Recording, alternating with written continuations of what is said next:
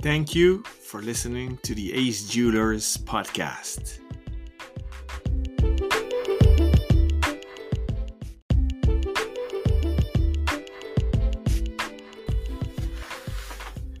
This is an exclusive audio-only episode of the podcast series, The Art of Collecting Wristwatches by Ace Jewelers.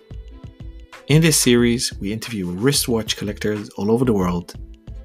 We want to know what makes them tick.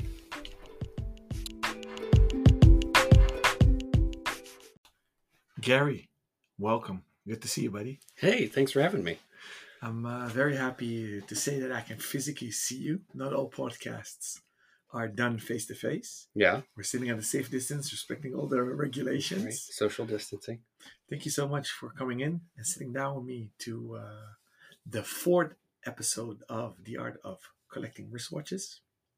Uh, for those that don't know Gary, and there's a big chance you don't know him because he's world famous on Instagram, using the Instagram handle at Swiss Made Obsession, and there are two underscores in there, so Swiss underscore made underscore obsession. And the cool thing is, you'll see a lot of female wrists on them. That's his better half, and she is way better because Andrea looks amazing. Uh, besides her amazing taste in watches, um, you guys actually share the account. We do, and just this specific account, because um, you both share a passion for collecting wristwatches, and that's awesome. Absolutely. So, yeah. And as you mentioned, she uh she is beautiful. Yeah. I of course have a face for radio, so that's why we're doing the podcast with no video. So I invited Gary here um because uh, Andrea and Gary are Americans living in Amsterdam. We became good friends actually due to watches. Yeah, absolutely. That's how we connected. Yeah. And uh, that's uh, the majority of our talks. It's a bit of booze, but mostly watches. Yeah, for sure. Um, so, Gary, I'll shut up. I want to get into what got you into watches. Oh, that's a good question. Um, so, professionally, I am in aviation. More specifically, I'm a pilot. And really, from my earliest days of being a professional, on the professional side of it, not so much through flight school, but on the professional side of flying, I just noticed that so many captains that I was flying with wore really nice watches. And at up to that point, I really had no idea the financial impact watch collecting or owning watches really had on, well, the budget. But nonetheless, I kept seeing a repeated number of, more specifically, Breitling watches in the cockpit. And then I did a little bit of research as to maybe the cost of certain Breitlings. And there's only really one thing that I do better than flying airplanes, and that is being a tightwad. So once I discovered that this was a serious financial investment, I really kind of shied away from from focusing on getting a Breitling per se. Um, and I continued to fly and did not wear a watch. I was completely uncool, but eventually I did get a Citizen's, uh, I believe it's a Skyhawk. Mm-hmm. It has a Pilot E six B uh, yeah. flight, flight calculator on the bezel. Yeah. And it was cool and it was fine, but it just wasn't really the watch that I wanted, nor was I willing to spend the money on the watch that I wanted. So it just went by the wayside, and and I did not pursue any watches um, really for several years until I met my lovely bride um, that you previously mentioned. Um, she is the O G watch collector in our uh, relationship. She's collected for years um, and really is quite passionate about wearing what she likes, and she definitely likes what she wears. Um, seven years ago, we started talking seriously about, you know, this watch thing, and I continued to resist. Why do you need a watch when you have access to one on your phone? And I never leave home without my phone. I never fly without my phone, right? Yeah. Um, but finally, finally, she talked me into it. I had an absolute meltdown when I did buy it, but I did start my collection with a Breitling watch, and I absolutely loved wearing it. What model? It's the the new caliber, the oh one, yeah. um, forty-three millimeter. Navitimer. Um, Navitimer, yeah. It's a, it's a beautiful watch. It's a great watch. Um, and I swore that was my only watch I was ever going to have, right? Because yeah. it's a huge investment. Yeah. And, you know, obviously, you know the story after that, that uh, one watch turned into, I think, pushing twenty-five now. So only yours. Only mine. That That's a correct statement. Because it's a yes. fun fact. Yours is yours. Mine is hers mine. Is hers. Yeah. All the other things is shared. Yeah. There there are some shared watches in our in our collection, um, but mostly yes, it's what's mine is mine and what's hers is hers. They're very different collections. She will swear that her collection is way better than mine, and I swear mine is better than hers. But that's funny. Do you guys double up? Double up how? So if you have, do you have the same model? We we do. We have a few. Okay. Um, um, so. Funny story about that. Uh, we did purchase back when you could still purchase. Um, I, I fell in love with the Black Bay fifty-eight, the O G, the black dial. Um, purchased the Black Bay fifty-eight. That was going to be the first watch we were going to share, and it was great. You know, not so expensive that I can share, and and we did that for exactly one day. I wore it for twenty-four hours, let her take it to work. She brought it home, and she self-disclosed that she may have scratched the watch. And she did, uh, the side of the case. And, you know, I don't necessarily protect the watches from all scratches, but I definitely like to keep them in good shape. I grew up very poor, so you definitely, you appreciate what you have. So the very next day, I called and obtained a second Black Bay fifty-eight for her. And of course, hers is still without a scratch. She's never scratched hers, and mine has the original scratch too. But we do have a couple other repeat watches. And, you know, if you follow our feed, you'll see uh, more specifically an Explorer One we have as a repeat. And we have a similar, similar, not completely repeat, but similar Rolex Submariners, the Bluesy. So nice. So we do match sometimes. And the funny thing is, you guys don't buy them. In, in, in our business, we call it couple watches. Yeah. So, so his and hers. Yeah. No. You guys are not that cheesy. No. No. But um, it it was born out of O C D, we can say. Yeah, it really was. We just I don't share well. She shares better than I yeah, do. Yeah, you both are generous. It's yeah. not out of generosity, yeah, but no. it's out of making your own scratches. Yeah, it's our watches need to tell our own stories. Yeah, and, yeah, yeah. Well you know, put. Well yeah, put. Yeah. Okay, so let's back up. So first watch, Navitimer. It was the Navitimer. Okay, awesome. How long did you hold out? So that virus got instilled by you, by colleagues? Sure. Absolutely. How long did you hold out? Long. Uh, well, until you... You, you you you got infected, actually. Okay. Well, yeah. So yeah, that's a good point. I that was really truly my intentions were to only have one watch. That was a lot of money. I was never going to spend more than that. But I had an unfortunate um, encounter with my Navitimer. Six months into it, I had a warranty issue, um, so I had to send it off. And now I'm left like I'm I'm left a little bit disillusioned, right? That I spent all this money on this dream watch. This was the this was my grail, right? Because yeah. it was my end game watch, one and done. And it broke.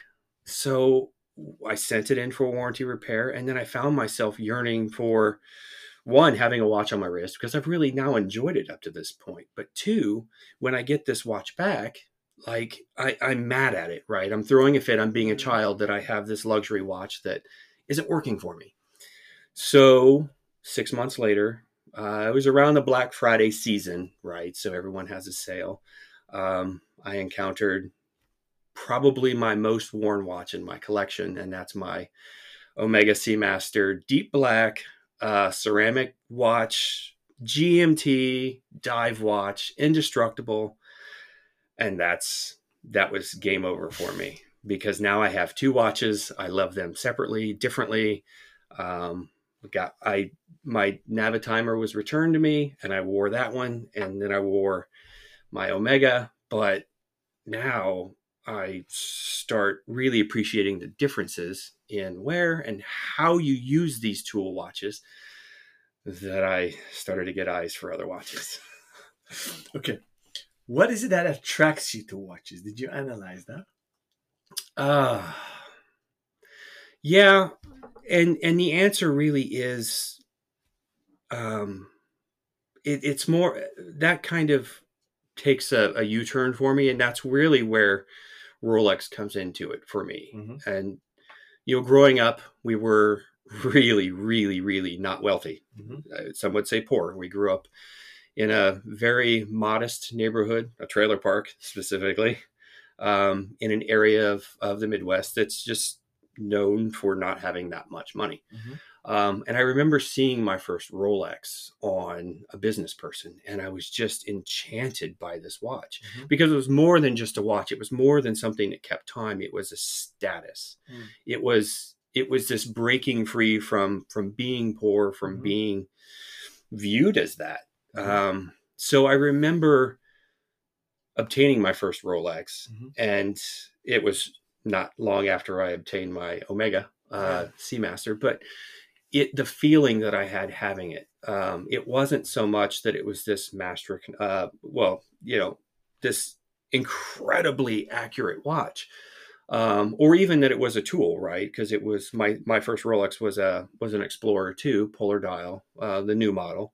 Um, But it's the feeling that I had that, you know, it connected my my early passion of seeing the watch and seeing, you know, the success that I viewed with having that watch. Yeah. Um, Why didn't you start off with a Rolex then? Because price-wise, it's the same right. budget. So that's interesting. It was uh, mostly because I felt like if if I'm going to fly and I'm going to have one watch, remember, yeah, because yeah. I, I bought it as a one-and-done watch. Yeah.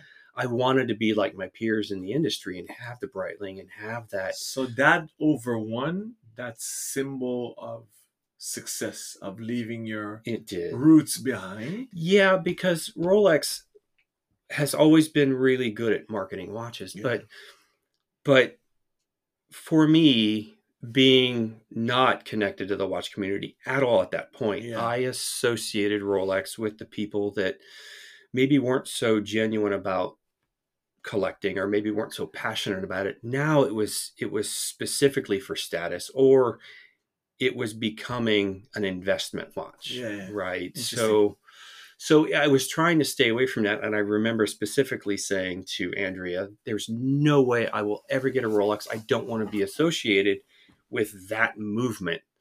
And I mean, eight months later, I have a Rolex on my wrist, yeah. albeit I put I chose the Explorer over even a G M T Master, because yeah. I bought those watches when you could go to the when you can go to the A D, yeah. and there was no wait list for these watches. Yeah. I mean, I had both in my hand, yeah. a G M T Master and the Polar Explorer, and I chose the Polar Explorer mostly because it it couldn't be further from the stereotypical yeah. uh, their stereotypical Rolex. Wearer, if you, you will, but and that's the beauty of Rolex. I think it it, it, it doesn't have one type of consumer, yeah. um, and it, it touches the hearts of all kinds of yeah. consumers, including collectors, yeah, and the purists as well. Sure, that seek for yeah. quality. On that topic, what makes you tick about watches is the design, the history, the movement, a complication, a style, a narrative. Today, today. So you evolved. Yeah. And you went hard. Yeah. And your yeah. handle is not obsession for nothing. It's an obsession yeah. with the majority of us collectors. Yeah. I think for me, what makes me tick now is the focus on what the watch was intended to be used for. Mm. Case in point, I, as you know, rarely to never wear a dress watch. Mm-hmm. Almost the entire the entirety of my collection are truly tool watches. Mm-hmm. Um, more specifically, being a pilot, and it's kind of weird, but I have really digressed from enjoying the Navitimer, the Chrono style watches, even the G M T style watches, and I've migrated pretty much mostly to only purchasing dive watches now. I am just enthralled by how they work and how they're intended to be used.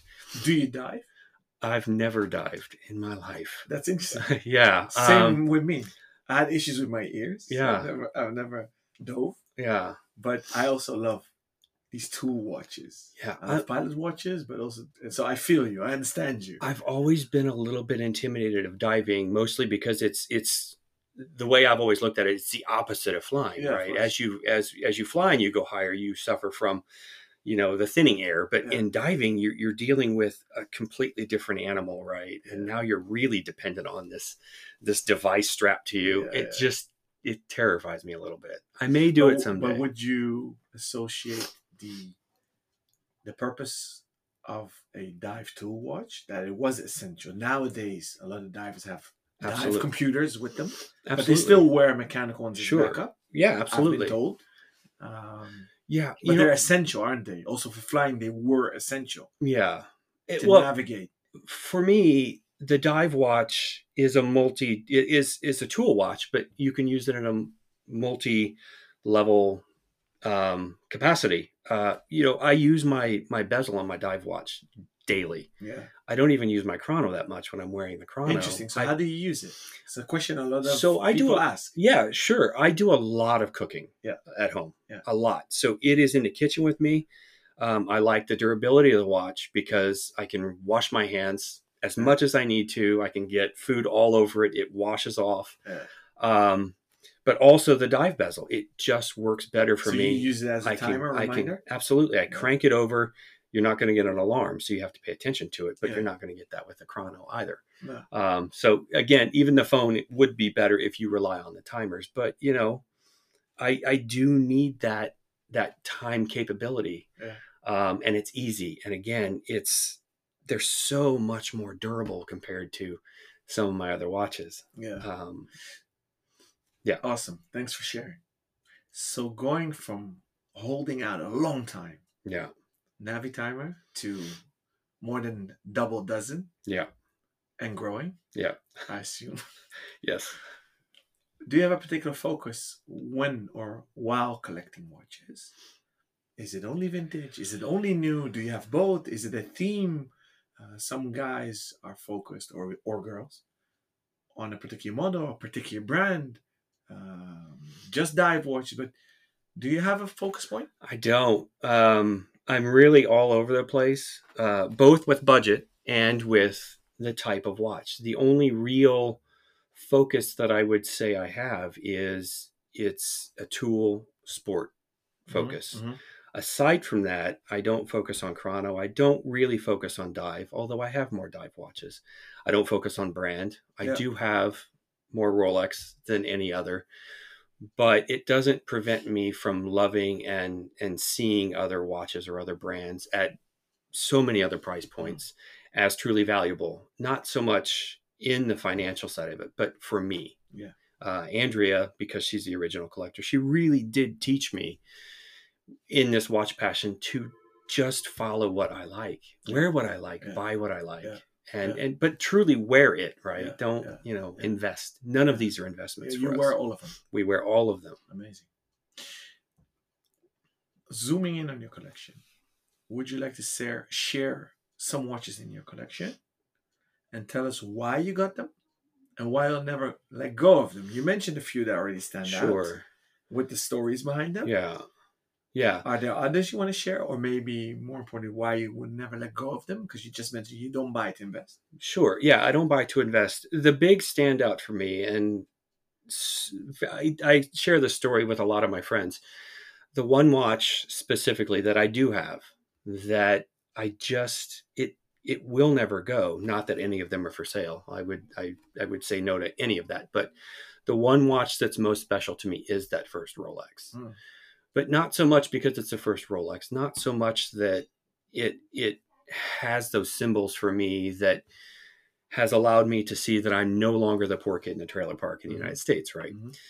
The reason that watch is so special to me because it has truly become an explorer watch yeah. for me um, in that since the day that I bought it in Paris, it has been to every destination with us. Yeah. Uh, and we've done a lot of traveling. Yeah. Um, since You've lived here. also in several continents. Absolutely. Well, so. so it has seen the world with me. And it is the one watch that I wear now, not as frequently, because I've always associated that watch with my travel watch. Okay.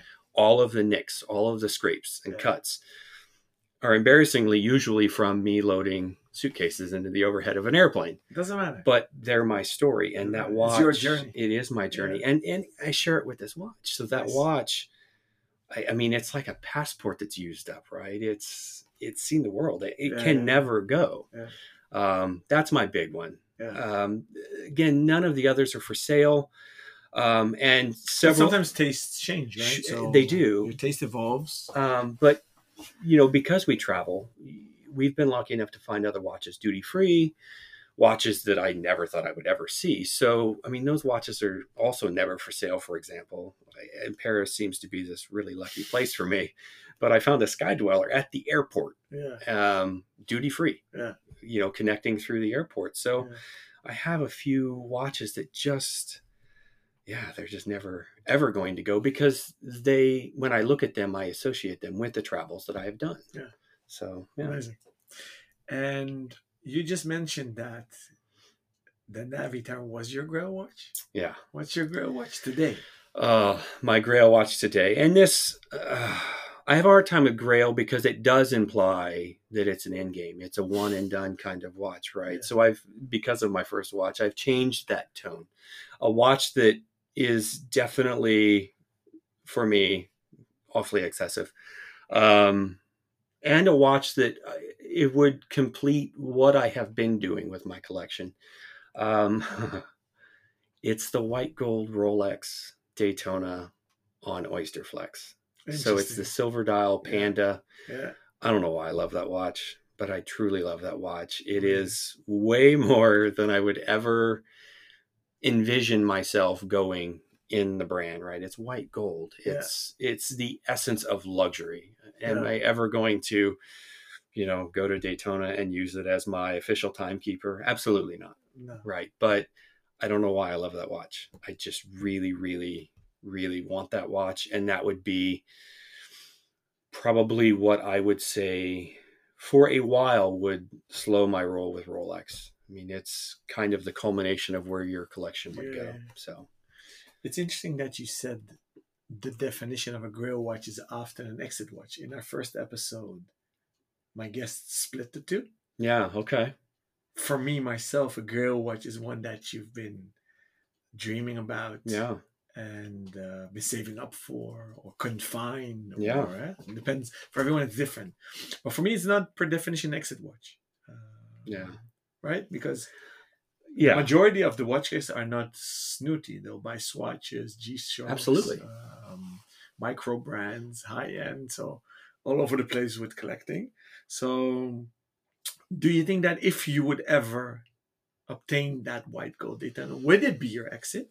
Do you think you'll ever exit this game? Yeah. Because that's a different question, actually. I want to say that I would exit buying watches, but I know the reality of it is. I mean, you know me. We've known each other for a while now.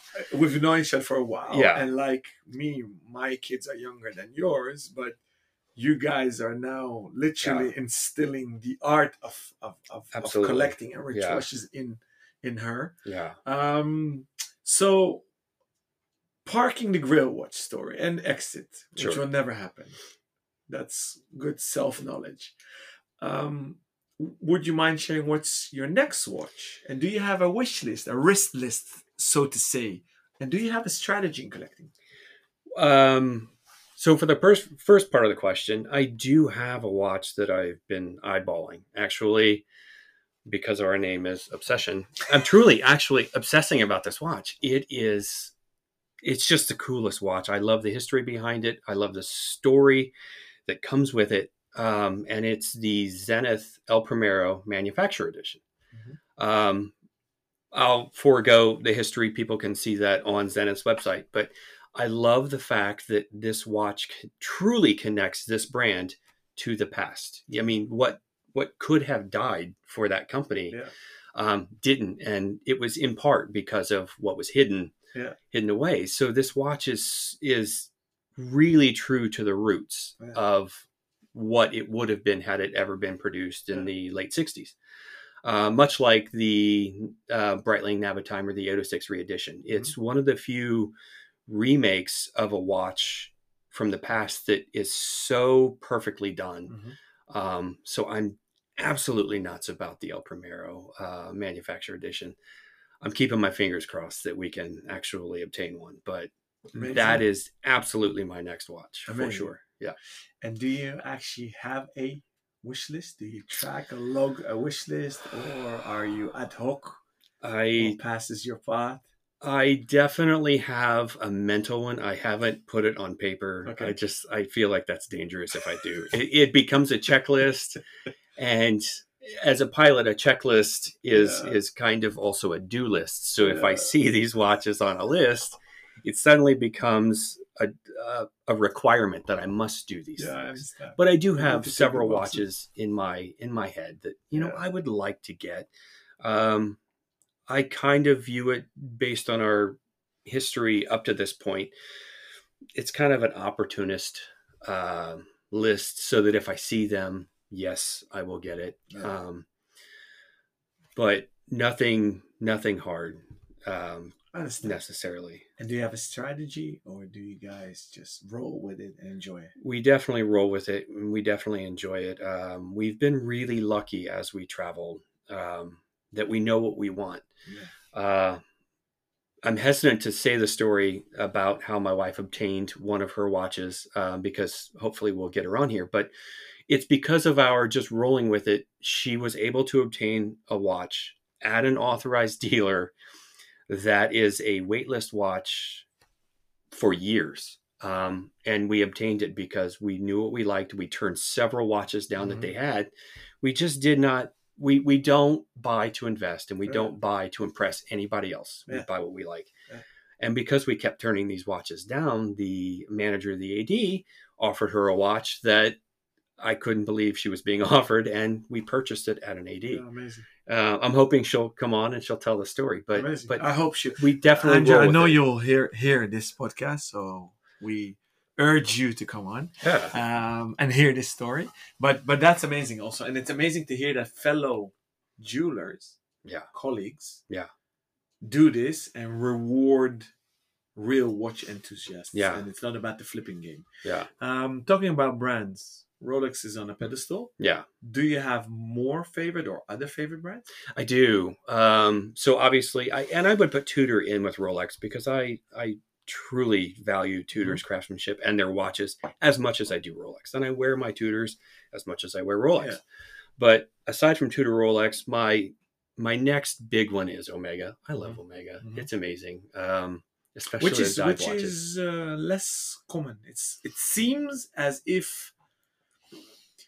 the watch community has put them as nemesis yeah. or opponents, where sure.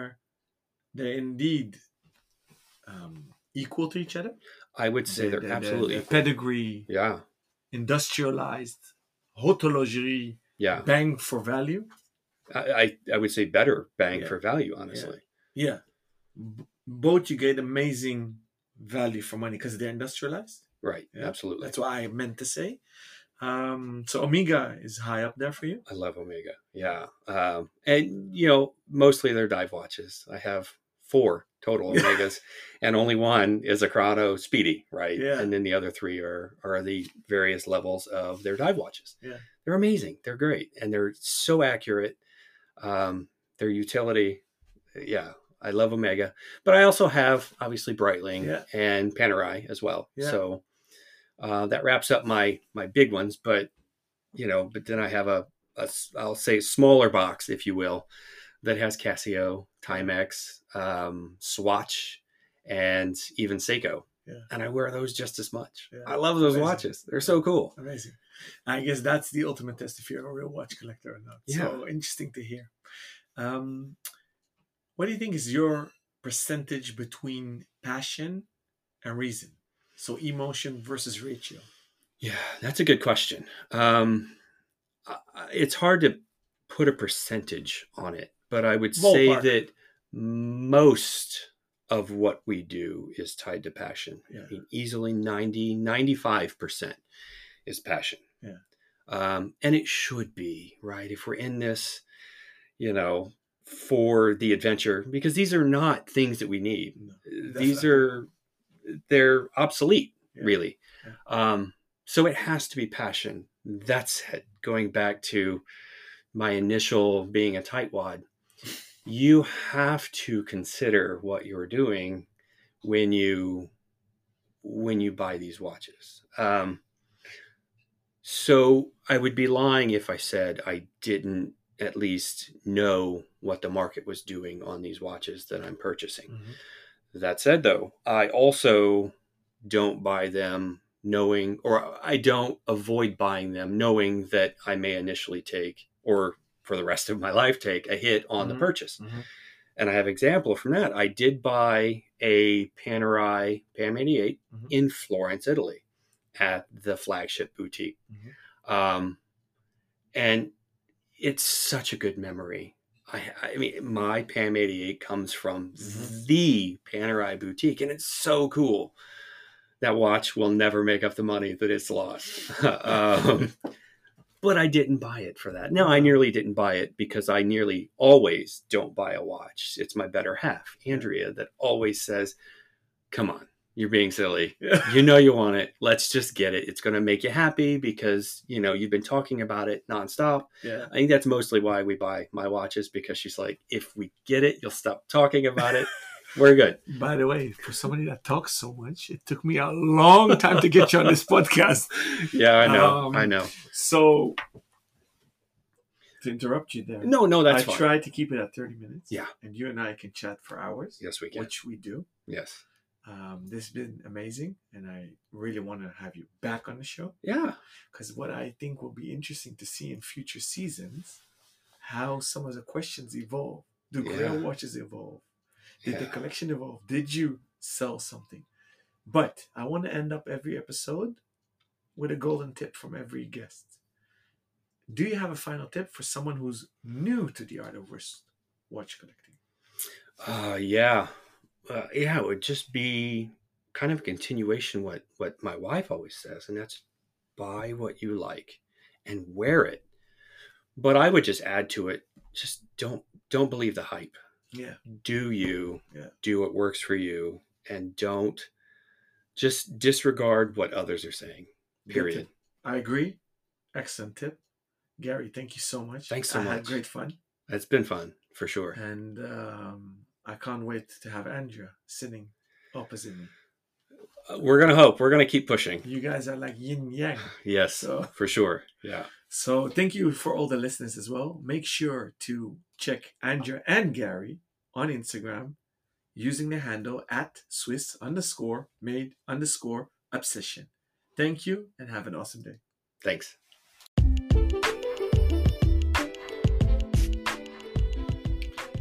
Thank you for listening to Ace Jewelers podcast. We hope you'll come back for future episodes.